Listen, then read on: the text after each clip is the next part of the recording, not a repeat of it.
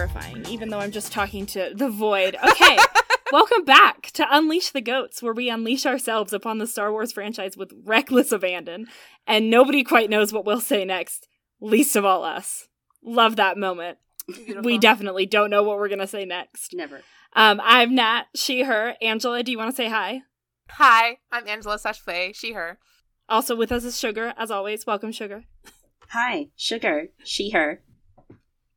Beautiful. We did it. Today, we are doing a bonus episode. You're welcome, everyone. Yeah, well, is it a gift? It is a gift. You we took time out of our precious lives to give this to them. we did. We watched the Ahsoka show so that you don't have to. um, excellent. Sugar, would you like to give us a brief recap?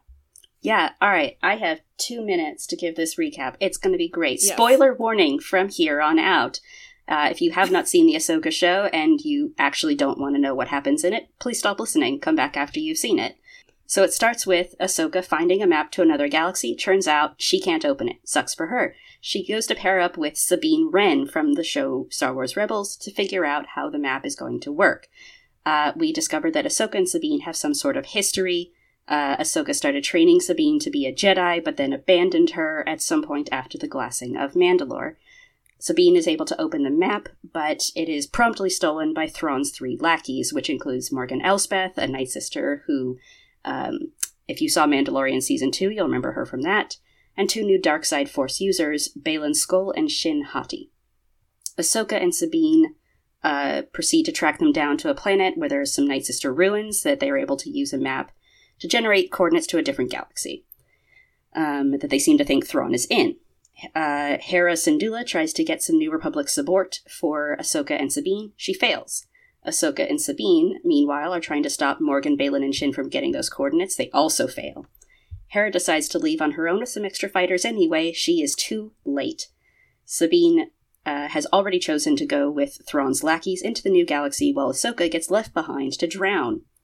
While she is drowning, she has a force vision about Anakin, and ultimately ends up saved by Hera, among others. Ahsoka follows Sabine to another galaxy via Purrgil, um, and Hera stays behind to answer for her actions with the New Republic. Uh, Sabine finds Thrawn and Ezra in the new galaxy on the Night Sister homeworld, and then Ahsoka manages to find Sabine and Ezra in the new galaxy on the Night Sister homeworld. Hera is acquitted of all charges. Ahsoka, Sabine, and Ezra try to stop Thrawn from leaving. They fail. Ezra gets on Thrawn's ship and does make it back to the galaxy far, far away, but Ahsoka and Sabine get left behind in a new galaxy, and that is where we are left. All right. Wow. I feel like Thank I you, just Sugar. managed two minutes there. That was so fast. You did really good. That was very It was impressive. Thanks. it was a tightly packed show, and I you got through everything important, which I love.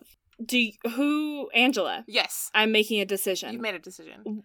would you like first let us know because this is pulling from a lot of sources for the story and the characters that show up do you want to give a brief overview of like who slash what you knew going in and also your like general review of the show Yes, I would love to.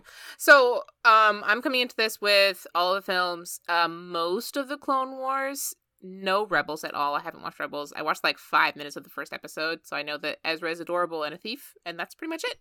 I watched Mandoverse seasons one and two, but not three, and the Book of Boba Fett, and I've read the original Thrawn trilogy, not any of the follow-up trilogies, uh, for my own reasons, mostly because I wasn't that big a fan of Thrawn. I mostly love Mara, and I haven't seen any of Resistance, which is mostly what like th- those are all the things that are being pulled from in general. Um, and those are the things that I have seen of those things.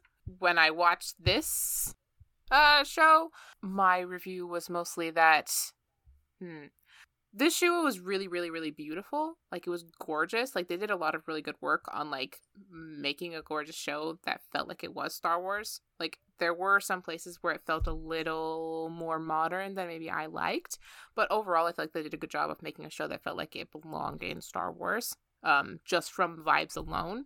And disclaimer, they did give me Anakin in Clone Wars armor, so which means that any sins that they have, I do have to forgive, unfortunately. For everybody else, including Sugar, I'm so sorry. I would hate this show way more if they hadn't given me that, but they did, and so I must forgive them all of their sins. um, because he was so beautiful and he had this beautiful armor on, and it looked great in live action. It just looked so good, and he they did his hair perfectly. I'm obsessed with him, actually. Anyways, um, my other reviews was that they did the Night Sisters really dirty. I really don't like how they do the Night Sisters in Star Wars in general, actually, because the original Night Sisters on Dathomir were really fun and I really enjoyed them. They were a little bit like sexist and weird, but like they were a fun concept that could have been adapted well, rather than being like, oh yeah, the witches are evil. Like, fuck off. They're morally gray, hot people who like capture men and take them as slaves. They're very fun originally. That's right up your alley. It's right up my alley. They're super great. Like one of them tries to kidnap Luke because she thinks he's hot. Like valid. Support you. And then the Clone Wars was like, yeah, but what if they were um super just evil witches? Actually, what if they were just super evil witches who like worked with Palpatine? And I'm like, this is this is fine, I guess, but don't name them the Night Sisters then because that's not what they are. Like rude. Um so I didn't like how they did the Night Sisters, and I didn't like how they translated the Night Sisters in the Clone Wars. So I did come around to eventually, like once they had the Night Sisters turn against the Palpatine and everything was very fun. I liked how they did that, and then you know they just they were just like, but what if we just ignored all of that and made them super evil for no reason? But everybody was really hot, so it's fine. so the show redeemed itself with hot people. It did. It did. I'm very easily persuaded with hot people honestly, you're right for that. Thank you. Thank you so much. Sugar, would you like to give your background? I think it is like there's a little bit of overlap with Angela's for like what you knew going in. There's some. And then um, your, I'm, I'm sure, glowing rating of the show. Yeah. oh no! Wait, Faye, you forgot to give your rating out of five hugs.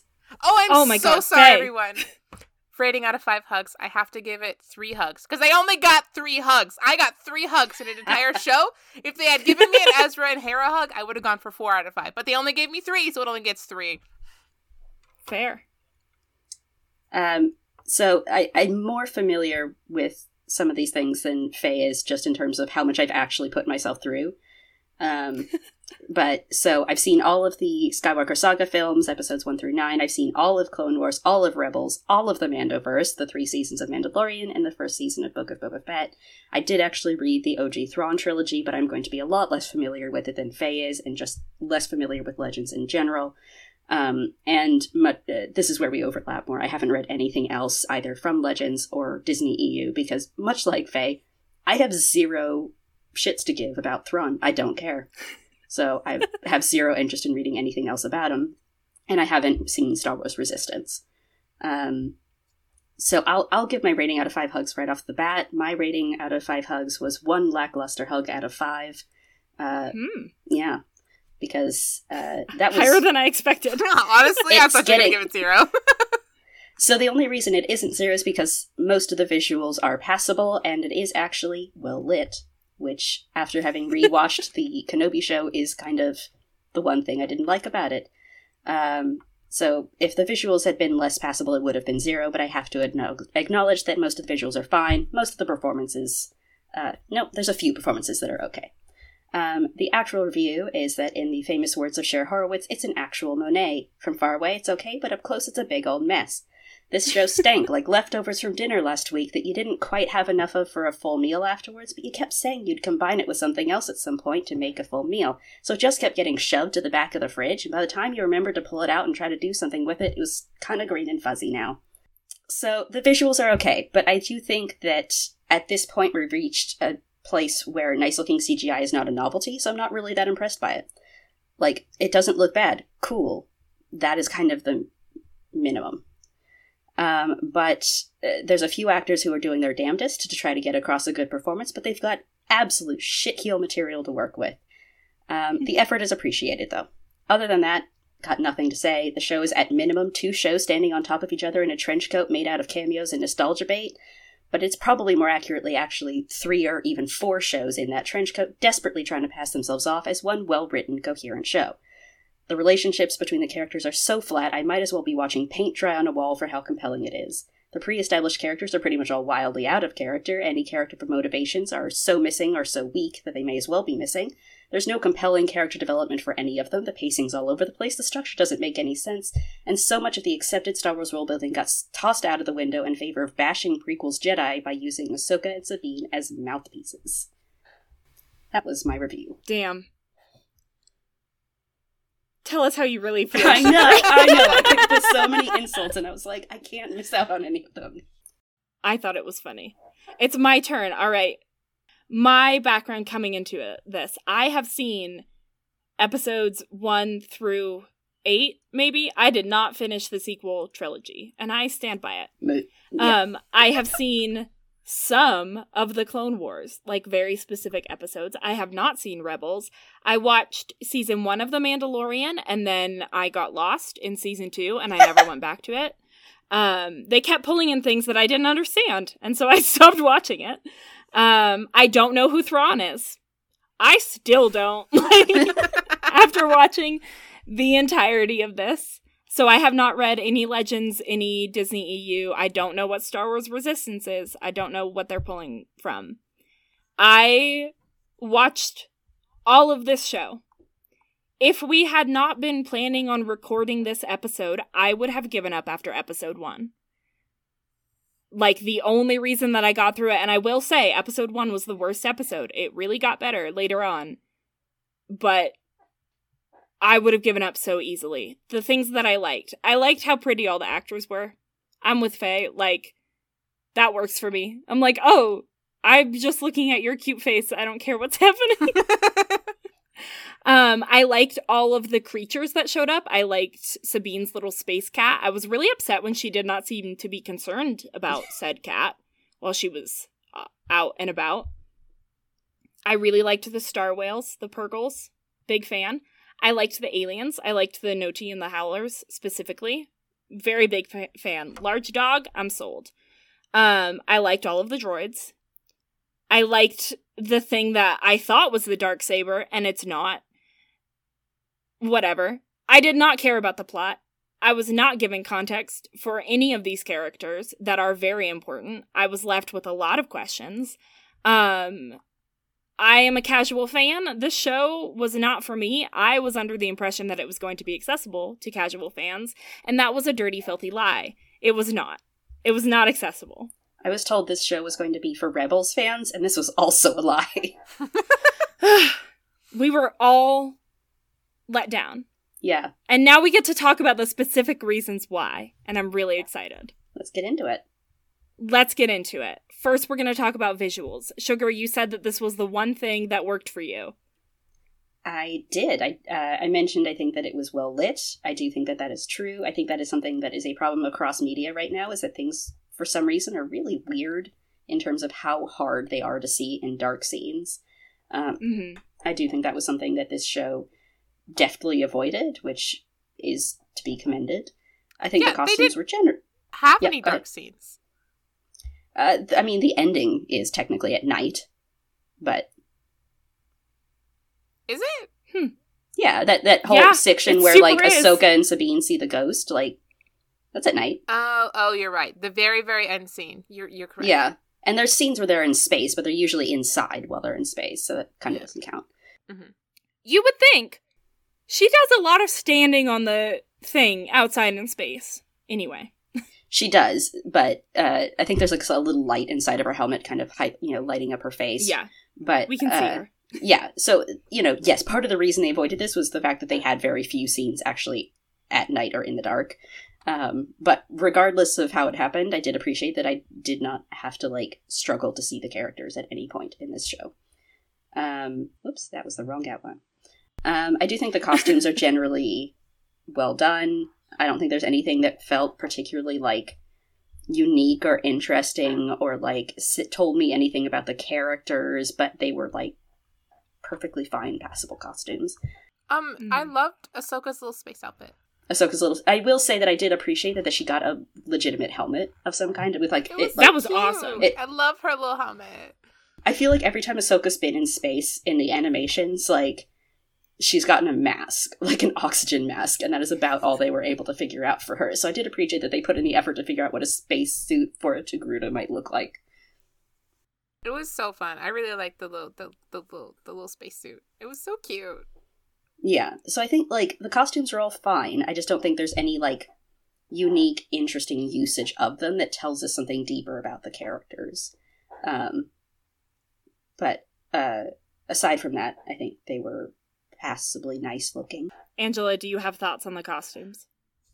Yeah. Um Okay, the one thing that I think that they did interesting with the costumes was mostly I feel like they just updated older costumes. Like that was like mostly what they did for the costumes. The unique costumes that they did have were mostly for um Baylan and Shin.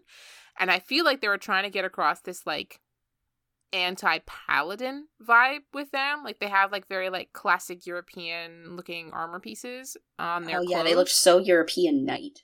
They looked very else. European knights, which is a very interesting contrast with like the Buddhist monk traditional Jedi thing. So like it was an interesting twist on only that alongside the like history of that inside the fandom of like Jedi originally being seen as knights versus them being reinterpreted as Buddhist monks when the prequels came out. So like that was to be fair they were always buddhist monks people just no. didn't realize they were buddhist monks but yeah, yeah yeah but like within the fandom like that realization and that switch had going over and like that being recontextualized within it's not like Filoni isn't unaware of that. Like he's been in the fandom for just as long as anybody else, and so like he knows that that transition happened, and he ch- the fact chose to do that with that context is an interesting meta level to their costumes, which I thought was fun.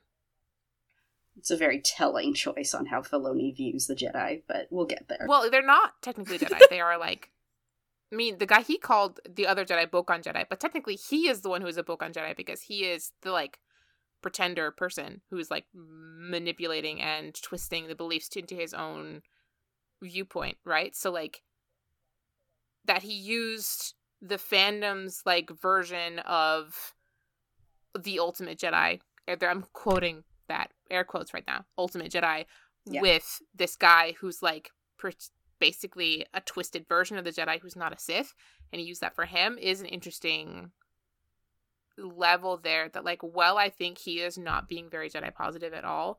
I don't think he is trying to be Jedi critical, if that makes sense. Like he is coming across Jedi very Jedi critical, and he is not as positive as I wish he was. But it is an interesting level that makes me think that he thinks he's Jedi positive, which is a very fun detail.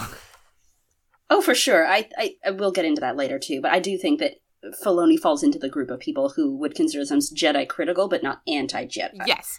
And that being Jedi critical is just what the you know point of the story is. Um, uh, the one costume we will, thing we I, will come back, which we'll come back to, but the one thing I think I will point out that I didn't like within the costumes were the contacts, specifically on Ahsoka, Ezra, and Hera. Um, because you can tell these contacts are trying to somehow simulate the animated eyes on normal people. Yeah, it was weird. Like, why didn't they just go for a regular color? And like, come on. And or or like just let the damn actors use their brown eyes. Like it was kind of notable that all of them had brown. The actors had brown eyes, um, and they ended up with these ugly ass brightly colored contacts instead. Like, come on, just let them have brown eyes. The thing that was wild to me was that like Angela pointed this out to me, I think right before the final episode, and I like simply hadn't noticed. But then Ezra showed up and I super noticed. And I think what hit it for me is that like because Hera and Ahsoka are both non-humans, I was like, yeah, you have weird fucking eyes. okay. And then Ezra showed up and I was like, listen, you're beautiful. He but the is. eyes are not working for me. he really is. Uh, yeah, so that was something that I will point out that I think was maybe not done so well within the the costuming, and I have to assume that that's not the costumer's fault. That probably was a thing that came from on high. Um, I mean, yeah. I differentiate a little bit because I personally think that context uh, I am pro changing eye color with context when you can to like match up with the character. Like I think it's fun. I don't really see a reason not to, but I wish that they were just done well. Like it's not that hard to get contacts that like are decent and look nice. Like just changing eye color, I feel like is like such a small thing and it adds a lot of to continuity that when they don't do it, it bothers me. But I prefer that they didn't do it than to do it badly. You know. Yeah. I can see that. I also think that Star Wars has a lack of brown eyes and it's starting to become a trend. I mean, you have Padme and, like, and Leia, and that's it. Yeah, well, and like, you know, it's not like they haven't done this before, right? Like Saw Gerrera was originally like bright green eyes, but they just let Forest Whitaker use his normal brown eyes in Rogue One. Oh no, wait. We also have Rey and crap. What's her name? I'm gonna be so embarrassed when I remember her name. Nope. Fuck! It's gonna come back to me in like five minutes. I'm gonna be so mad. Shmi. Do you have what any the details? Fuck? Okay. Did you forget Shmi's no, I name? didn't. Dave's gonna cut this out because she's the editor, but I feel like this should get left in because it was really funny. No, it's gonna get left in because I can't bear to take it out because it is very funny. But I'm so embarrassed. Episode one. Shmi is I'm my favorite so character. embarrassed. I'm so sorry, everyone. I'm a failure. Editor Angela here to remind past Angela that Rey has hazel eyes, not brown eyes. You know, just in case you forgot. Angela, Angela, tell me about the Gandalf cloak. The Gandalf cloak is very important because it's very funny. You guys ready for this? Why the fuck did she have that on her ship? Did she just like order a white set of armor ready to go like ages ago and was just like, yeah, someday I might need this. Like, girl, you have white leather gloves just sitting on your ship in case you have like a force vision that really changes you. What, what are you doing? like, in world, it's very cute that she has a cute little white outfit. Like, I love the outfit. It's very adorable. I like the look. It's fun for her. Whatever. Like, it's cool. But like, in practically, practically speaking, Where did it where come the from? fuck did it come from? I was upset at the consistency that she had the cloak on because I wanted to see her shoulders more. She has And such I felt like I was robbed. good shoulders. Like Rosario Dawson is like a mildly problematic person, or maybe she may be majorly problematic. I can't keep. I was gonna say it might be more than mildly. The one thing she has going for her is that she's really, really, really hot. Uh, Disclaimer, yeah. disclaimer. I do not actually in real life forgive people just because they're hot. In fiction, it's fine. In fiction, oh, you're hot. Okay, you can be evil. yeah, pretty much. Okay. Um, I want a really quick touch on the fight choreography.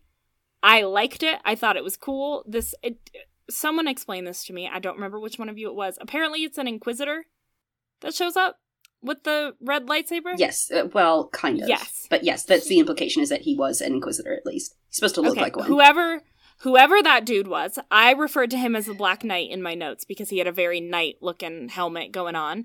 Um, his lightsaber was cool as fuck. I liked the little helicopter thing. Again, I came into this with very little context. This was an entirely new lightsaber for me. Um, so that was very cool. I will say, I think they leaned too hard on the lightsaber battles because after a while, I was like, again, we're doing this again. Can we have a different kind of battle? I feel like lightsaber battles need to be thematic in order to be meaningful. If you have too many, then they start to lose their luster a little bit. And I feel like too many lightsaber battles in the show, well, all of them were really beautiful. Not enough of them were showing us how characters were growing, how characters were fighting, how characters were disagreeing. Like we have the Shin and Sabine lightsaber battle, which comes to nothing. Like Shin just runs away after Ahsoka offers yeah, her. uh, Like, there's hand. no Like, payoff to this. Exactly. Like so we Mhm. have like interesting things that are set up initially in battles that never pay off. Like they don't they don't do enough with them in order for them to actually like matter. Yeah, I, I will come in as a, the different the devil's advocate here and say I don't think they were that good. Um, I think they were slow as Fair. shit. Um, just and and I'm like, you know, I will say this as a prequels fan, and like that is my peak of lightsaber battles. Is the way they were utilized in the prequels and the style that we got in the prequels, which, while yes, super unrealistic, was really cool and fun and dynamic to watch. And I think there was not enough of that. And so it's like you get this really weird, grounded, realistic version of it. But like these are supposed to be mystical heroes with magic powers, and all we're getting is this weird, realistic, grounded version of it. And it would have been interesting too to use like a more grounded version for Sabine, who can't touch the Force, versus Ahsoka or Baylan or Shin, who do have access to it and can really showcase the difference between what they can do and what she can't, and that wasn't there. I do think that they probably just didn't train the actors well enough. You can tell it, with Hayden in particular, because Hayden obviously has, you know, done lightsaber battles multiple times now, and we know exactly how fast that asshole can go. Like, mm-hmm. And this so was- fast. he can And go love- so fast, and like nothing he was doing in this show was anywhere near the level that we know he can do. And I feel like he, they had to dumb him down a little bit to match up, presu- presumably mostly to Rosario, because that's usually who he's fighting in this. hmm Which is an interesting point because actually, while I was watching his fight with Ahsoka the entire time, I was like, yeah, Ahsoka isn't beating him. He is letting her win. Like, there was a no point where I thought that they were evenly matched, which should not have been my thought, right? And Ahsoka at this point in her life is like basically the peak of her powers. Like, she has been fighting lightsabers for a long time. She's been regularly fighting other lightsaber people. Like, this is a regular, regular thing for her. And yet, the fight between her and Baylan, which should arguably feel like another version of the Anakin versus Dooku fight, doesn't feel anywhere close to that level, even though the characters themselves supposedly are around the same level. But I really want to hit on Ezra because they did this whole stupid, stupid thing with Ezra where they were like, "Oh, he just doesn't use a lightsaber now." Until he did, but for the while there, they were like, "He doesn't use a lightsaber now. He's just fighting using the Force." And then all he does is a little bit of real basic hand to hand, and like he pushes people like once or twice which is the most anticlimactic, boring thing I have ever seen in my life. Like, it was perfectly fine hand to hand, but it was the most unsatisfying use of force fighting I've ever seen. Um, and a lot of people were comparing it to the the scene from 2003 Clone Wars where Mace like obliterates an entire battalion of droids without having access to a lightsaber. And I was like, yeah, that's what I wanted. That's what it should have looked like. Like it should have felt like uh Chirrut's fight scenes in Rogue One, but with the Force, right? Mhm. Like that's how it should have felt, and it didn't. Yeah. The just this absolute level of competence and like you are not getting anywhere near this guy. Also, it's really stupid that at some point within that thing he picks up a blaster even though he refused a blaster wild. earlier. Like, you know, there's yeah, and there's a moment in the uh, Anakin fight scene with Ahsoka where like, you know, he they put in uh, Hayden's little spinny trick, but it was so awkwardly choreographed into the fight that he has to sort of pa- he, like he does the spinny trick and then pauses afterwards. And I feel like every other time I've seen him do that, it's been smooth, like smoothly incorporated into the choreography. And, you know, it transitions from the spinny trick into like a strike of some kind. And that didn't happen here. And so it just felt thrown in really, really badly and awkwardly. So I'm not sure I feel like the choreography was all that good either. I just wasn't compelled or excited, like, by Yeah. any of it. Hard cut. Uh, Hard cut. That is hard cut. R two D two scream. R two D two sound.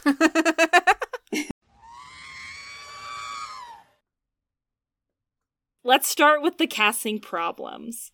oh, there's so many casting problems. are. Like, why did they have to cast an adorable little Jewish man who I adore from House? He's one of my favorite characters on House.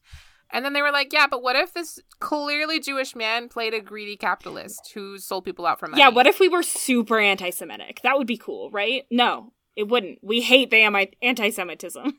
disclaimer we're all super white and like none of us have any like levels to speak on this but like as a very white person i was very uncomfortable it was very weird it was an unfortunate choice to make, as are the rest of these.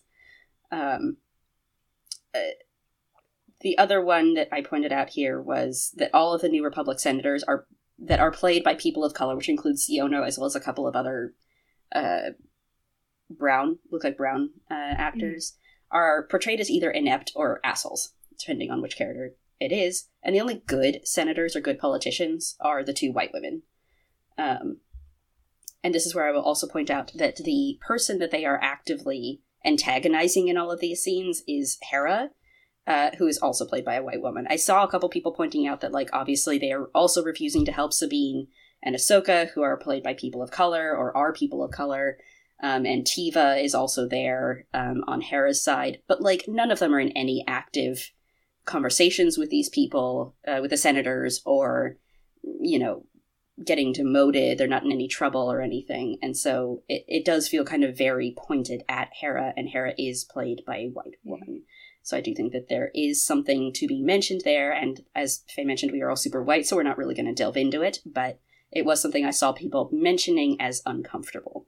i will say that hera well she is played by a white woman she is a alien and aliens are clearly a minority in most of the society that we see in Star Wars.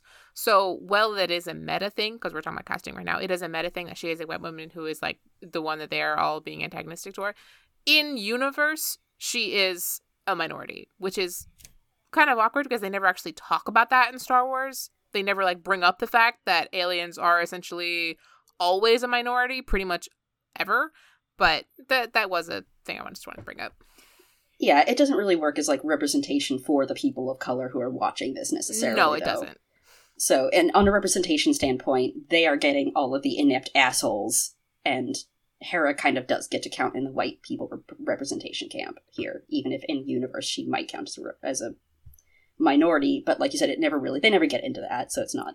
Yeah, they're just like, yeah, Uh, all the minority people are gonna like be enslaved and sex workers and like all Yeah. these other awful things. But are we gonna address any of that in universe? No. Why would we do No. that? And this is where we hit Sabine. Poor, poor darling Sabine.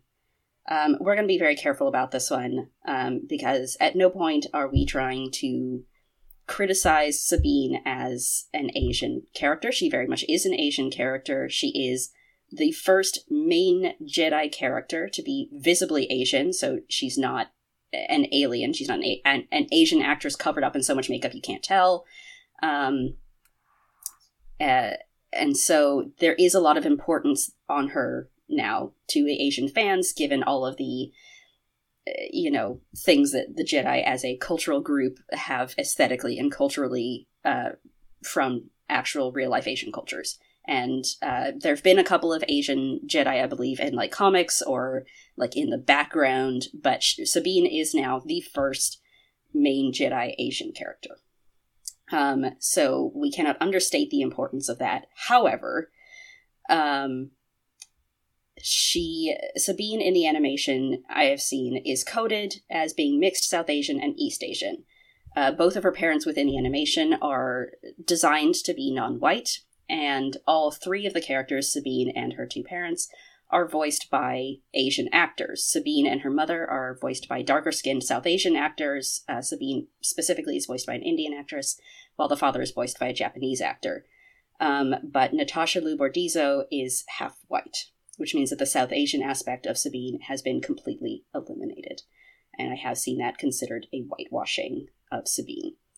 Um, so while I understand the importance of Sabine and why people were so upset about the backlash that has c- uh, come for Sabine as uh, as a Jedi, um, I do think that there is also some criticism we can level at the casting of Natasha Liu Bordizzo as this particular character.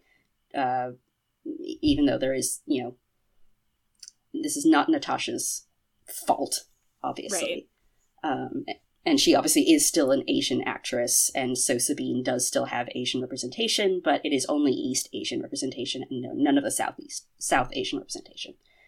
And that was what we wanted to mention and put out there. We're not necessarily going to get into it, but that is things that I noted other people discussing that I thought were important to uh, hit. on. And I think again, like we're not going to speak to it not because it's not important, but because this is not our place to speak to it. Like Yeah, there are a lot of other people who have talked about it who are way better. right. Like please listen to the people who actually know what they're talking about. They are out there, they are talking about it.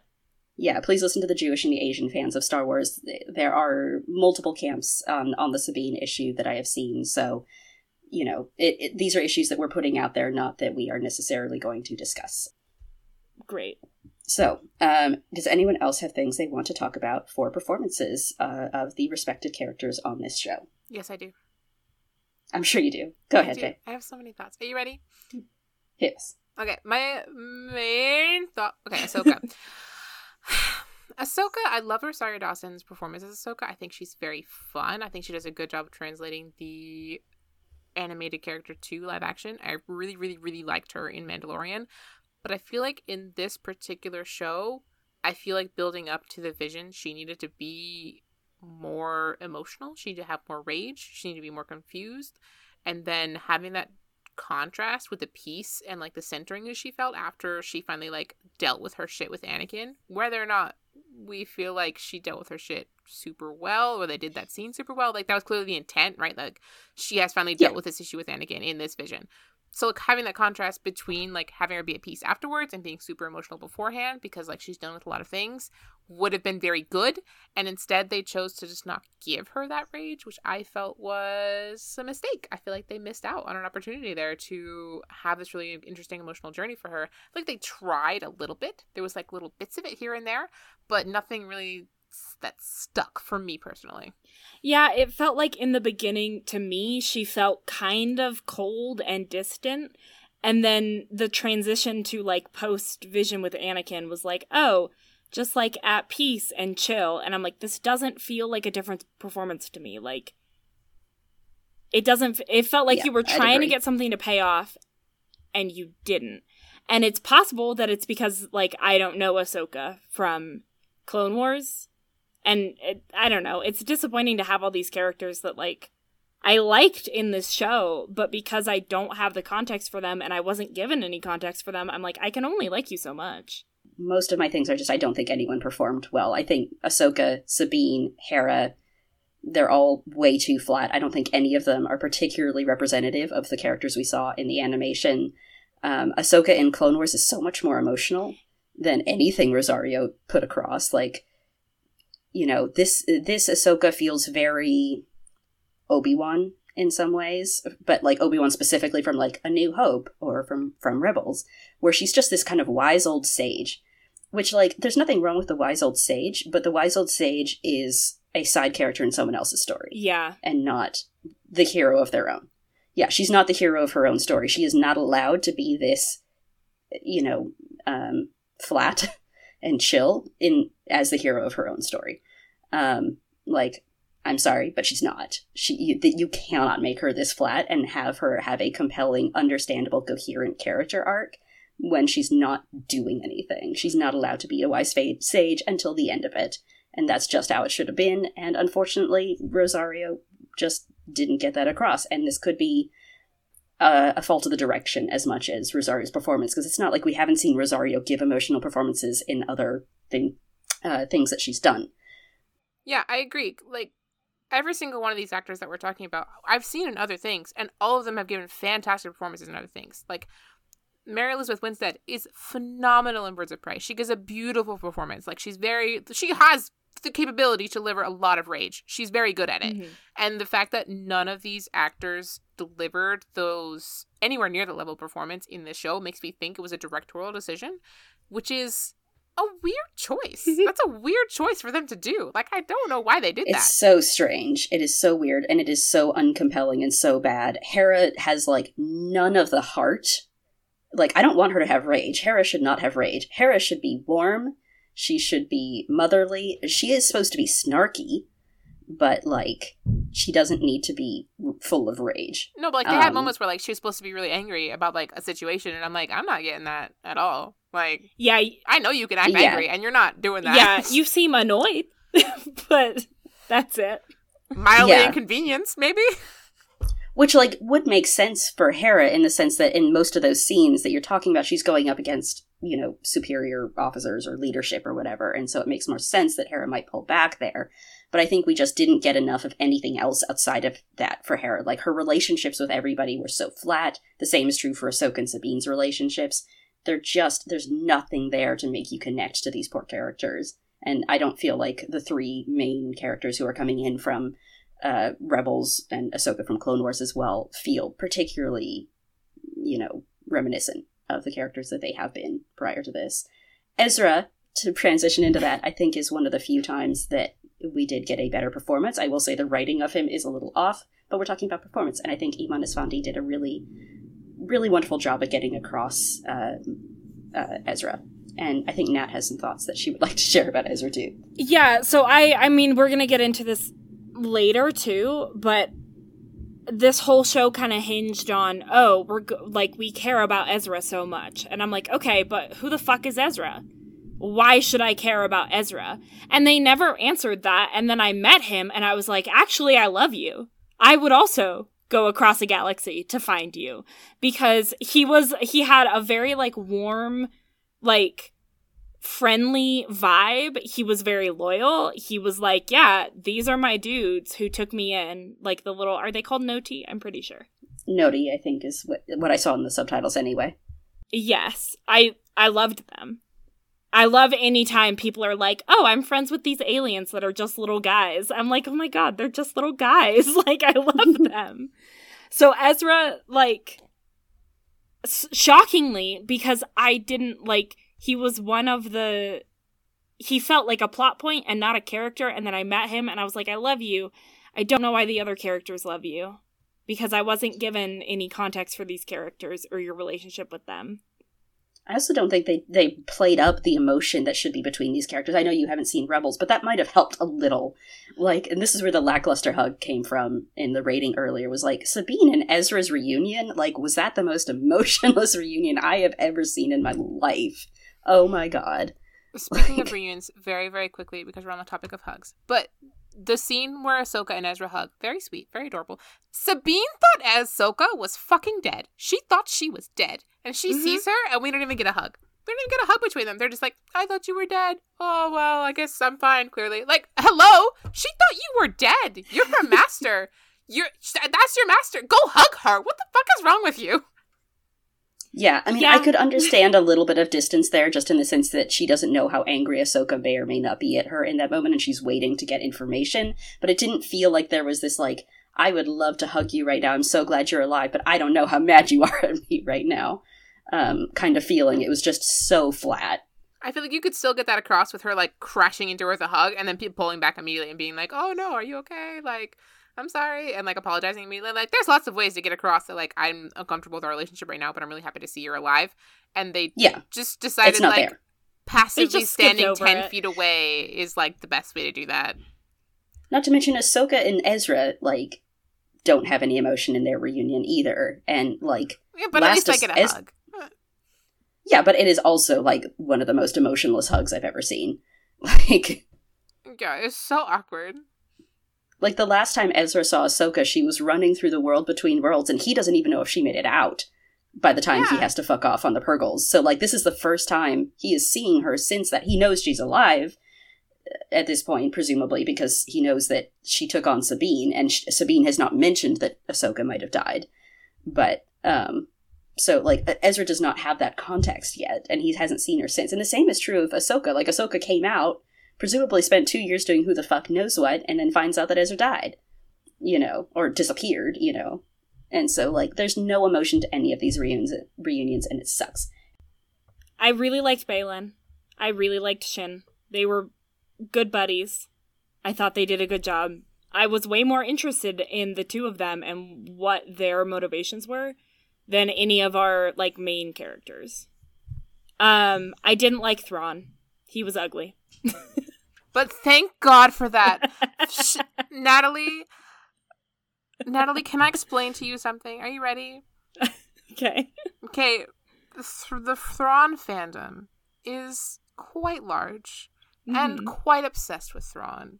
And the amount of Thrawn fanfic, sexy Thrawn fanfic that there is, is truly an interesting thing that I personally find to be heinous Thank fucking God he's not hot in the show. Do you know what I would have had to put up with if he had been hot in this show? He's already hot in all this uh, fan art and shit.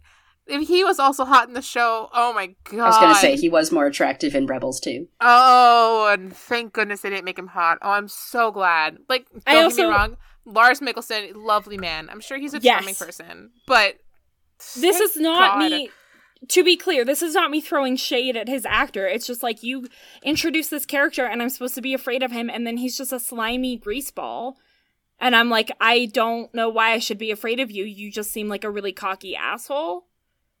And nothing in his performance made me think otherwise and the the visual vibe that he had didn't know he was going to be blue and then he was and i was like interesting okay I guess this is so Thrawn.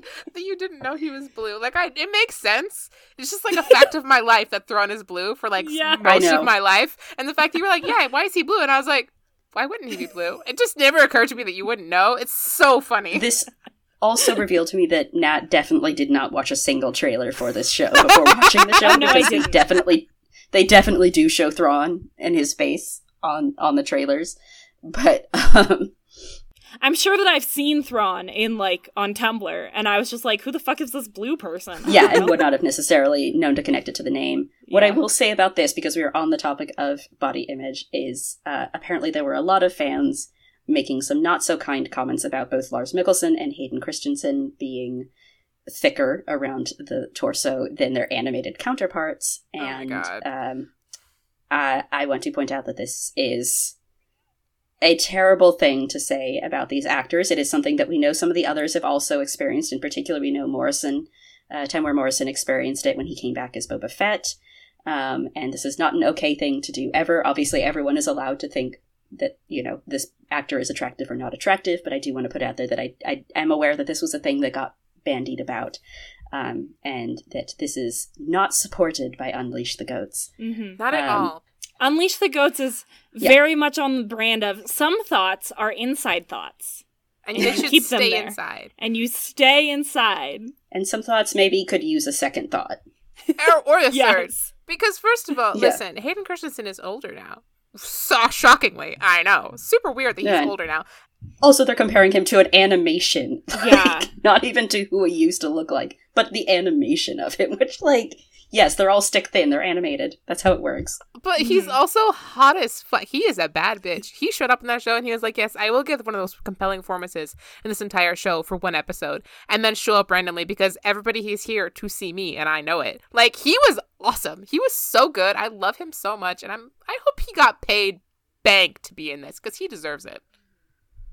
Yeah, the the thing I wanted to hit on for both Hayden and Lars, um, as the only two actors on this show who actually have history with their characters. Um, obviously, you know we know that what's her face Rosario has played Ahsoka in the Mandoverse a few times before this, but it's been very minimal, and there's no time, you know, for her to really connect to this character in the same way that Hayden does with Anakin or that Lars has with Thrawn. Um, and I feel like you can really tell the difference Mm-hmm. between the way Lars and Hayden approached their respective characters in comparison to how um, uh, Natasha and Eman and Mary Elizabeth and Rosario and even Ariana Greenblatt as the younger version of Ahsoka all approached their characters because I, it, it it did not feel like this wasn't Thrawn, right? Like in the sense that like it, it very much still sounds like him because guess what? That's the voice actor. You know, like he understands exactly what Thrawn should look and sound like. Hayden knows exactly what Anakin should look and sound like. So even if they're given wonky material, you still get the right vibe off of them. I do wonder if some of that has to do with the like spoiler culture that Disney has been perpetuating for a while now. And perhaps the reason that some of these actors don't feel like they're connecting with their characters is because they were told not to because they're specifically told, "Hey, here's your paper and your script and like you only know these scenes, you don't know the larger context of the show." I wouldn't bother watching any of the other material because like it doesn't matter. Like I'm, we don't know that that's the case, but given what we have seen with the Marvel actors and like other interviews of people who are working for Disney, that seems very likely, which is sad. Yeah, there might be some of that in there. I think I was going more for just they haven't had the time with these characters that Hayden and Lars have had with their respective characters, and you can feel that difference. But yeah, it's possible that there's also just this feeling of like, we don't want you to look at someone else's performance. We want you to come up with your own performance, which, like, fair. Like, it should feel, you know, Rosario should not feel like she has to just recreate Ashley Eckstein's performance, and you know, Natasha Liu Bordizzo does not have to do Tiya Sircar's, uh, so on and so forth. But like, it, they should still feel like the same character. like, you know, it can be Rosario's Ahsoka, but it should still feel like Ahsoka from thing to thing. So, we're starting with themes and messages. What is the central theme of the show? What do you think that Filoni was trying to say with this show? I don't know. Do we think Filoni knew? Hmm, that's a good That's a- point. that's a great question. It really it, it felt all over the place. I didn't know what was happening. Yeah.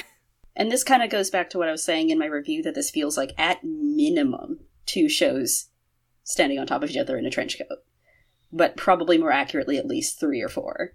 And so these shows all would have had separate main characters and separate goals that the characters had to go towards. And all of them are kind of vying for attention here. And so I'm not sure there is a central theme because there's kind of at least two or three central themes, depending on which story you're looking at. Yeah, because I'm still not really sure what he's going for with Thrawn. Like, obviously, he wants Thrawn to be like a central villain and like go forward with that and do like a second season with him being a central villain. They'll probably try to pull in like CGI Luke and do a rip off of Heir to the Empire, whatever. That's not the point. But Do we think that Thrawn is going to be dealt with in a second season of Ahsoka, though, or is it going to end up in like Mando season four? Oh my god! If they bring man, poor poor Din Djarin into this bullshit, I'm gonna be so mad. he. We know he's getting drawn into this bullshit. The whole heir to the empire thing is happening. But what if he wasn't? But what if he just got to stay home alone with his baby and never left? yeah, unfortunately, I think that that's not that how that's going to work. They're Ugh. Avengers assembling this one.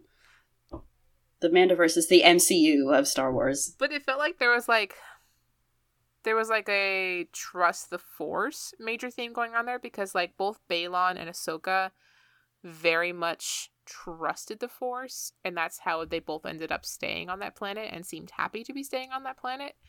And there seems to be something very important on that planet that we're going to find out more about in season two. So like Yeah, that's what I think a season two of Ahsoka is focusing on, and it has nothing to do with Thrawn. Yeah, so like if there is a main theme for this show, I feel like trust the force is probably the best one.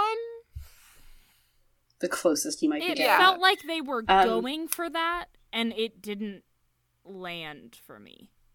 That might be because the attachment bullshit was wrong. Do you want to jump to that?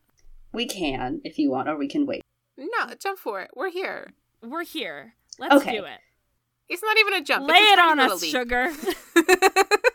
sure. So, uh, the attachment conversation is one that I'm sure a lot of people have touched on before, very, very briefly. Uh, attachment within Star Wars is based on the Buddhist concept of attachment, which is pretty strictly defined as something very toxic, an unwillingness to let go, to kind of grasp onto uh, people, places, things, ideas, um, and kind of resist any change to that uh, in a very unhealthy way. Um, but within a more Western concept, attachment usually lands as just love, kind of very basically. It's not super deep. It's just kind of like, I happen to have an attachment to that person, just kind of means I might have feelings for that person of a positive nature. Um, and Filoni has sometimes repres like understood this, but I think we ended up landing in a place in this show where they felt very pro attachment. Um, and it's this weird mix of like actually representing attachment as a bad thing sometimes by having the bad guys like asking Sabine to hand over the map and she does it, but then also like Sabine gets completely exonerated for this choice at the end. And so then actually it's like, actually, she was totally right because guess what? The Force's will was that this happens anyway. That's really not how Lucas kind of utilized the concept of attachment. And so I think there's this weird dissonance in in the show in terms of what we're supposed to understand about it that is making the meaning and the theme kind of hard to find. I think a better way to do the scene where Sabine doesn't destroy the map would have been for her to want to destroy the map, to genuinely want to do what Ezra wanted to do, and then have her be like, but I have this feeling that I shouldn't, that I should give it to him because that's what I'm feeling like. That's the what feels right, even though I genuinely want to destroy it because that's what Ahsoka told me to do. That's what the right thing to do is. But have her trust the Force that she's just barely learning about. If they're gonna go that way, I think it would have worked better if she genuinely didn't want to give them the map and decided to do do that because the Force told her to, not because of her attachment to Ezra. That would have been a much better way to show that she is growing as her own person and becoming a Jedi, rather than have her be like, "Mm, "Yeah, but attachments are actually fine." We could hit on Jedi Sabine and our feelings on that in a second. Um, I think my personal, if we had to keep basically everything else the same, I think I would have had Ahsoka be the one who's struggling with attachment. Um, and so in the it, you just swap the roles, like literally just swap the roles, and it's Ahsoka who is struggling, Ahsoka who is feeling like Ezra is all she's got left because Anakin's dead, Obi Wan's dead, Yoda is She's dead, ignoring Luke for Kanan is dead. well, and even eh, you could have her have Luke is there, but like she doesn't know him very well. You know, it's this is someone she's only barely met. You know, and that she doesn't really know how to connect to yet, so she doesn't feel like she has some of the and you know you could have hit on Rex here if you really wanted to and said he was dead too. You know that she doesn't have anything left, but Ezra might be out there, right? And so you could have had Ahsoka be the one struggling with attachment, and so just swap the damn roles, you know, and have Sabine be the one going like, we might have to, you know, let Ezra go, be, you know, in favor of not bringing Thrawn in because this isn't what Ezra would have wanted anyway, and it's Ahsoka who's going like, mm, fuck that though, like I'm alone, I hate everything, this is all I've got. Sabine is a big one. Uh, should Sabine have been a Jedi? No, Jacen should have been the Jedi. Sabine should have been the like curmudgeonly partner that like Ahsoka is bringing along, who's like going through her own shit, and Jacen's like the adorable little Padawan who's like bringing them both light to their really sad lives because they've both been through a, a horrible war. Like it's obvious, it's right there on the page. I could write it myself in like five minutes. yeah, I will also say that like this is where you get the force sensitive stuff, right? I kind of have that done in world building, but um yeah, you get the like why is Sabine force sensitive? like why is she force sensitive? She's not force sensitive in Rebels at all. It's never hinted, it's never implied. She's 30 years old. She's 30 years old and a full warrior. Like, she doesn't need to be a Jedi. She's fine. Yeah, and again, I think this is, we're going to hit on this a lot, but this is again where we're getting to the point of this is two or three shows in a trench coat. Like, my assumption at this point is because we do know that there was a separate Rebels animated sequel show in production at some point. Mm-hmm. Um, that at some point got combined with the Ahsoka show. Um, I don't know if that happened before or after Ahsoka got sort of slotted into the Mandoverse, but um, at one you know at one point they were separate things. And so my assumption is that whatever they were doing with Ahsoka probably involved a Padawan of some kind who probably had a lot of, uh, you know, Anakin and Ahsoka's more negative traits in order to freak Ahsoka out to do her whole like, oh no, are you going to be Anakin again thing. Um, and that when they combined this show with Rebels, that they ended up making the choice to try and compress that Padawan character and just make it Sabine, regardless of what it meant for Sabine. Even though it actually would have been very fun to make Jacen like a slightly evil tendency child, because, oh yeah, we haven't even touched on this at all.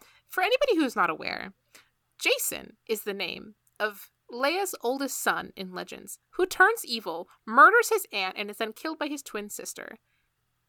Tragically. It's very sad.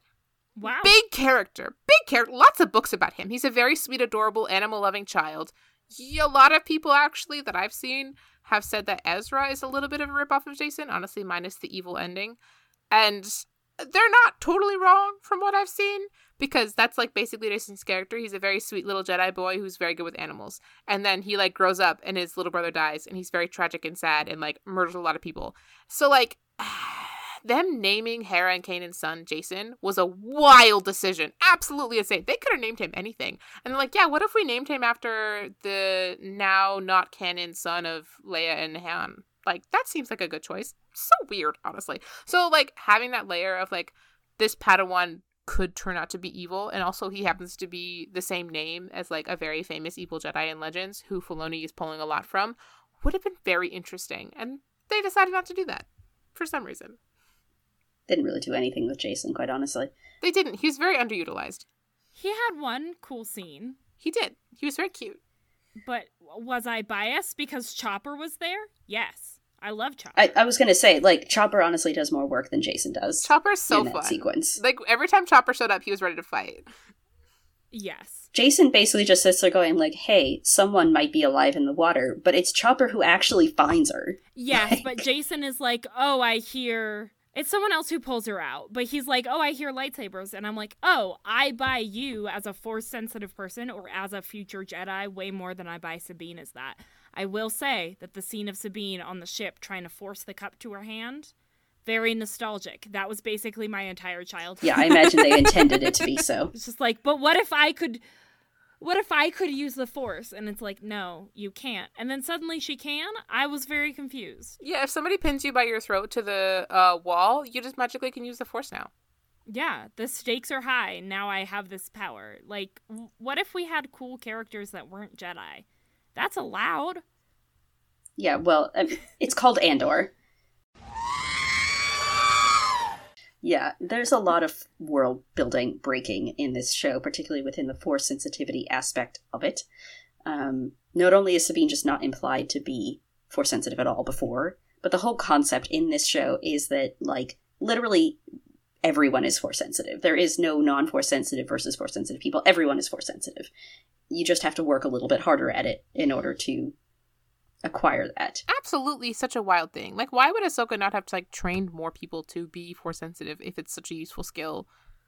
Well, Well, or Obi Wan, or Yoda, or literally anybody in the fucking rebellion, or Luke. You know, why is Luke just sitting there struggling through this on his own instead of trying to get someone else to do it? Like, I get where this whole thing came from. It's kind of the same thing as the like European knights versus Buddhist monks bullshit. You know, within the original trilogy, that the original trilogy just leaves enough ambiguous that you can kind of come up with whatever you want. But like, The original trilogy was you know- 50 years ago. We've had a lot of world building since then. This breaks a lot of that world building. It doesn't make sense with the rest of the world building that it's doing. You can't just rule of cool your way through everything. You have to have some world building to back it up, or it does not work.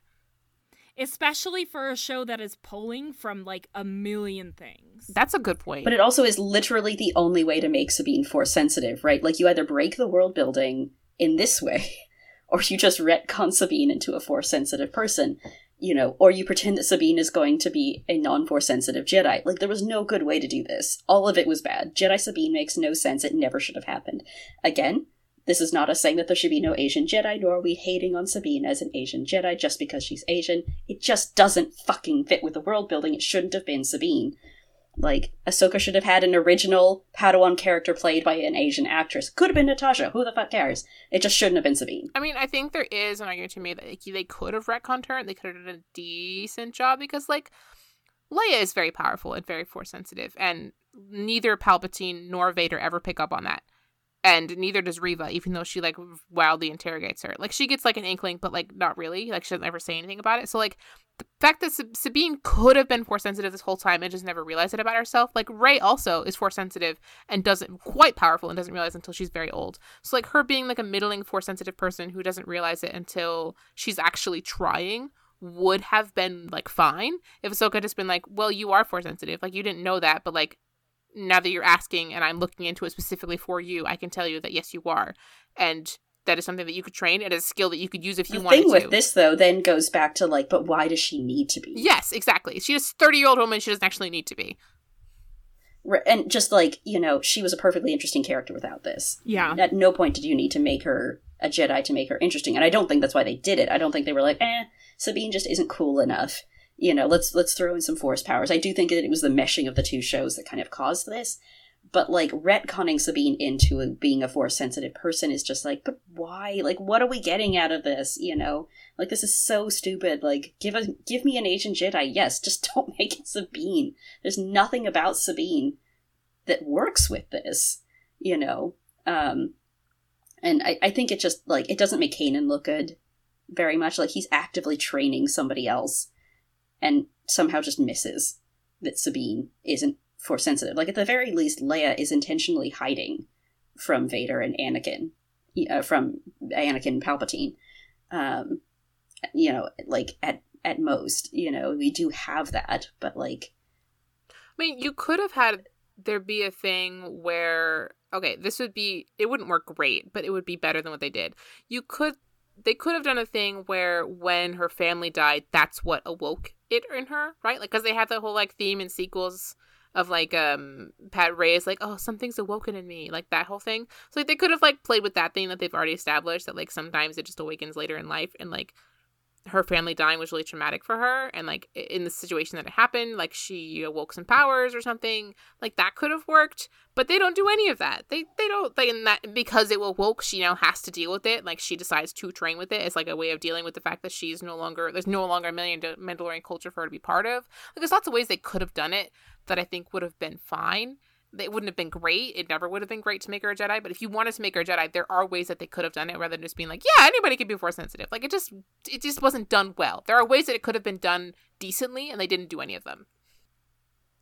Yeah, I think it always would have been controversial no matter what you you did with it. I think it always would have felt like it broke something. Um, you know, you can excuse it probably in a number of different ways, but you know, like in this sense that like they're going like, oh well, it's just that the old Jedi just didn't care for it, right? The the old Jedi just didn't accept people who were less force sensitive, you know, who weren't naturally talented in it. Um, is kind of how they're choosing to fit it in. So I think they could have probably done that for all of it. It doesn't make it better you know, it doesn't actually make any of it not a retcon or a breaking of the world building. Um, but segueing from what you were saying into Ahsoka's, uh, not Ahsoka, Sabine's fucking family dying off screen as a motivation for anything. Like, what the fuck was that? Oh my god. Hated that a lot. It's really stupid. They also took like a really long time to say that. I think that was in like the second to last episode or something where they finally were like, "This is what happened." To be fair, no, to be fair, it is in the fourth. Is it? Uh, because Baylan uses it to motivate her into doing stupid shit. He said he says something like, you know, your whole family's dead, oh, and Ahsoka, right. you know, and you couldn't like Ahsoka doesn't help you, and that's why, and because she doesn't trust you or something. Um, and then they give you a little bit more detail about it in the last episode with Huyang kind of info dumping at us. Which, like, could Huyang have done that in the very beginning? I would have been so much better off. And then he would have gotten to talk more. but yeah, like they, I think that's the thing too with poor Sabine, and I think this is true for Ahsoka and uh, and Hera to some degree as well, but prim- primarily Ahsoka and Sabine, is that their motivations and relationships for things are all missing or they're off screen, and so you're left sitting there going like, why does Sabine even want to be a Jedi? Like, even if we pretend that the stupid world building shit is true, why does she want to be a Jedi? like, where is any of that? And like, why does Ahsoka want a Padawan? Like they literally do even address that real quickly on the show with Anakin asking her in the flashback sequence, like, you know, do you even want a Padawan? And Ahsoka's response is, huh? yeah. And then they move on. God, that episode I think was the best one of the whole. Just to end on a positive note, since we're wrapping up here, but the the episode with Hayden and Ahsoka's Force Vision was so beautiful. Just the lighting, the shots of like Anakin flashing between Anakin and Vader. They love their parallels. Like the acting was really really good. The baby actress for Ahsoka was pretty good. Like she did a really good job. The costumes were gorgeous. We got like that really cute, beautiful scene of Ahsoka holding the dying clone's hand it was just a really well done episode and i love that one so much the whole ep- show was worth it just for that episode because it was so beautiful I do think it was it had a lot of flaws personally in terms of what it was saying and how deep it actually was choosing to go into Ahsoka's character. Um, like it's very visually pretty, but I think that's kind of all it is. Um, I think the only one I actually had any positive feelings towards was actually the one right after that because it's you've got more focus on Sabine just kind of wandering around the galaxy, which is like what a Rebel sequel should have been in so many ways. It's just you know Sabine sitting there getting annoyed at her stupid bat wolf dog thing.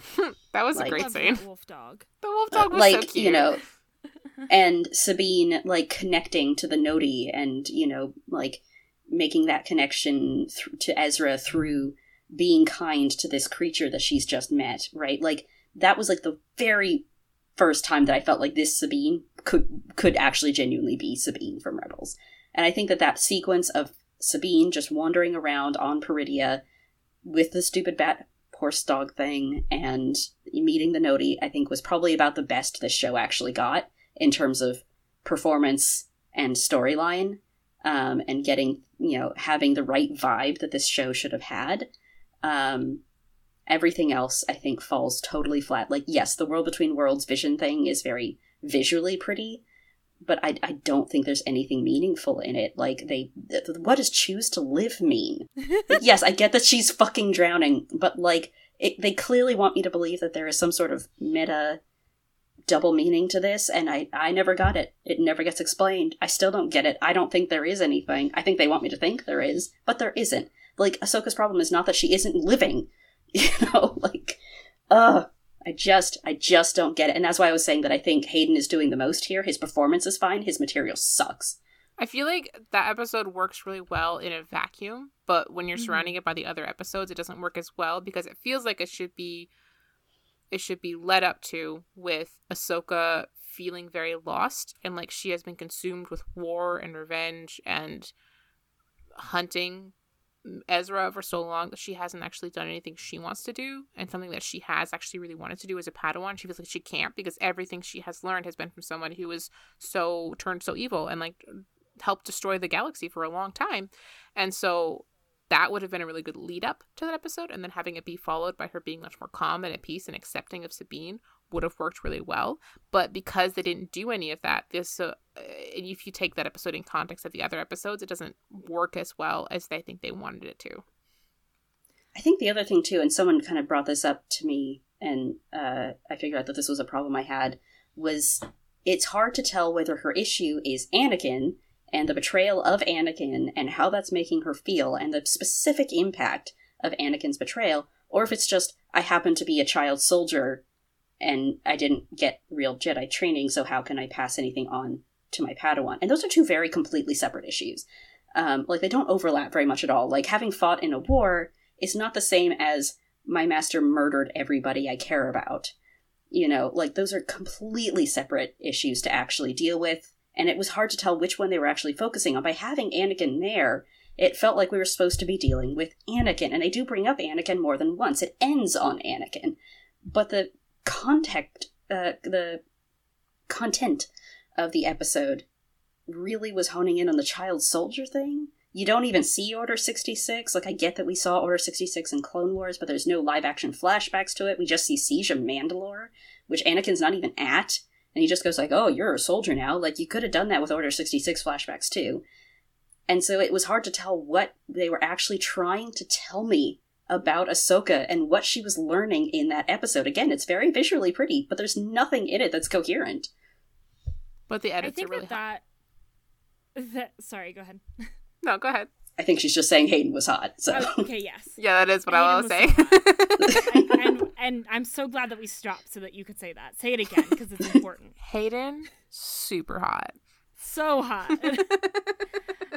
I think that sugar you basically just summed up my feelings like very conveniently as we are wrapping up. You're so summed up welcome. my feelings on this show is that like out of context, some of it was entertaining. Like the episode with Hayden was definitely the most entertaining for me. Like visually it kept me engaged. Um the episode like when she is finally on is it called Peridea? I think Yes. yeah and she's like dealing with like the natives that was very well done in my opinion like just because i care about these little aliens and that's like interesting to me but i also can say with confidence that now that i finished this show i'm never gonna think about it again like i'm not gonna rewatch this i don't know what happened and i watched the entire season I don't know why I should care about these characters. I liked them fine by the end, but it just like it didn't feel like it had a message and it didn't feel meaningful in the very end. Like when you look at it all together, I'm like, okay, that was fine, I guess, but I know that Star Wars can do better. I watched Andor. I know that they can do better. God, And Andor so it was was so a good. little disappointing. I'm so excited for us to have an episode where we just gush about Andor. yeah, two months.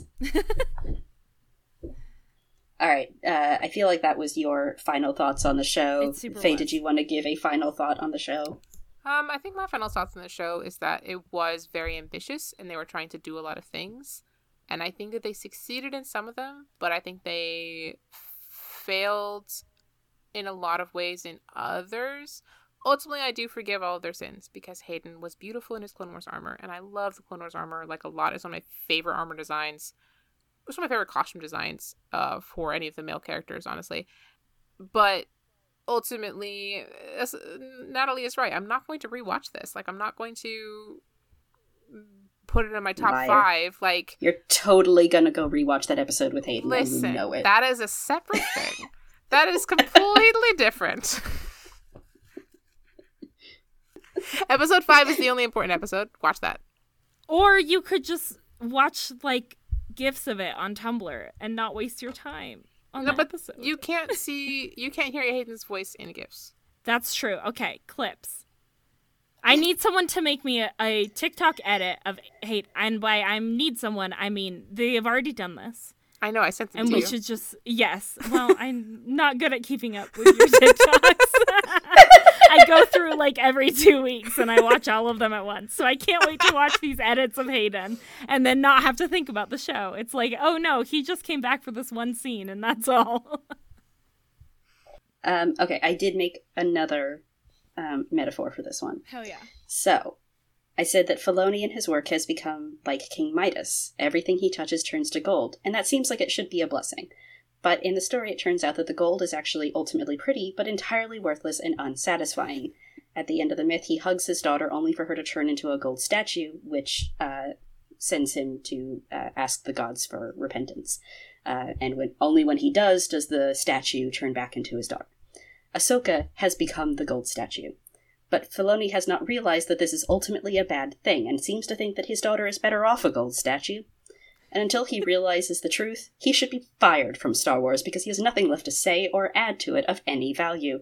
And all of these characters really deserve a lot better than the stories he's choosing to give them, and everyone should just go watch the Obi Wan Kenobi show instead because it's ten times the show that this one is. Yeah, you can't eat gold. Precisely. It does not feed you, your soul, or your body. Damn.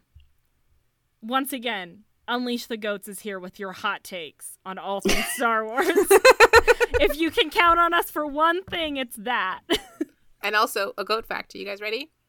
I'm ready. Goats are born with teeth. They have 32. They're born with teeth. With 32 teeth. They're born with a full set of eight incisors by the time they're a month old, and they grow into 32 by the time they're adults.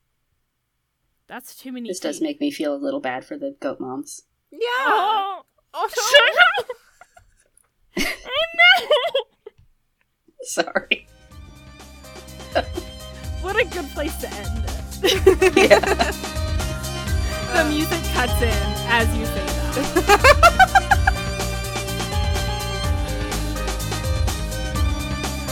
Our intro and outro music is Mos Eisley Cantina by Spiedkiks. Angela and I edit, our artwork is by me, and Sugar is our writer and researcher. You can find us on Instagram and Tumblr at Unleash the Goats. Thanks for listening.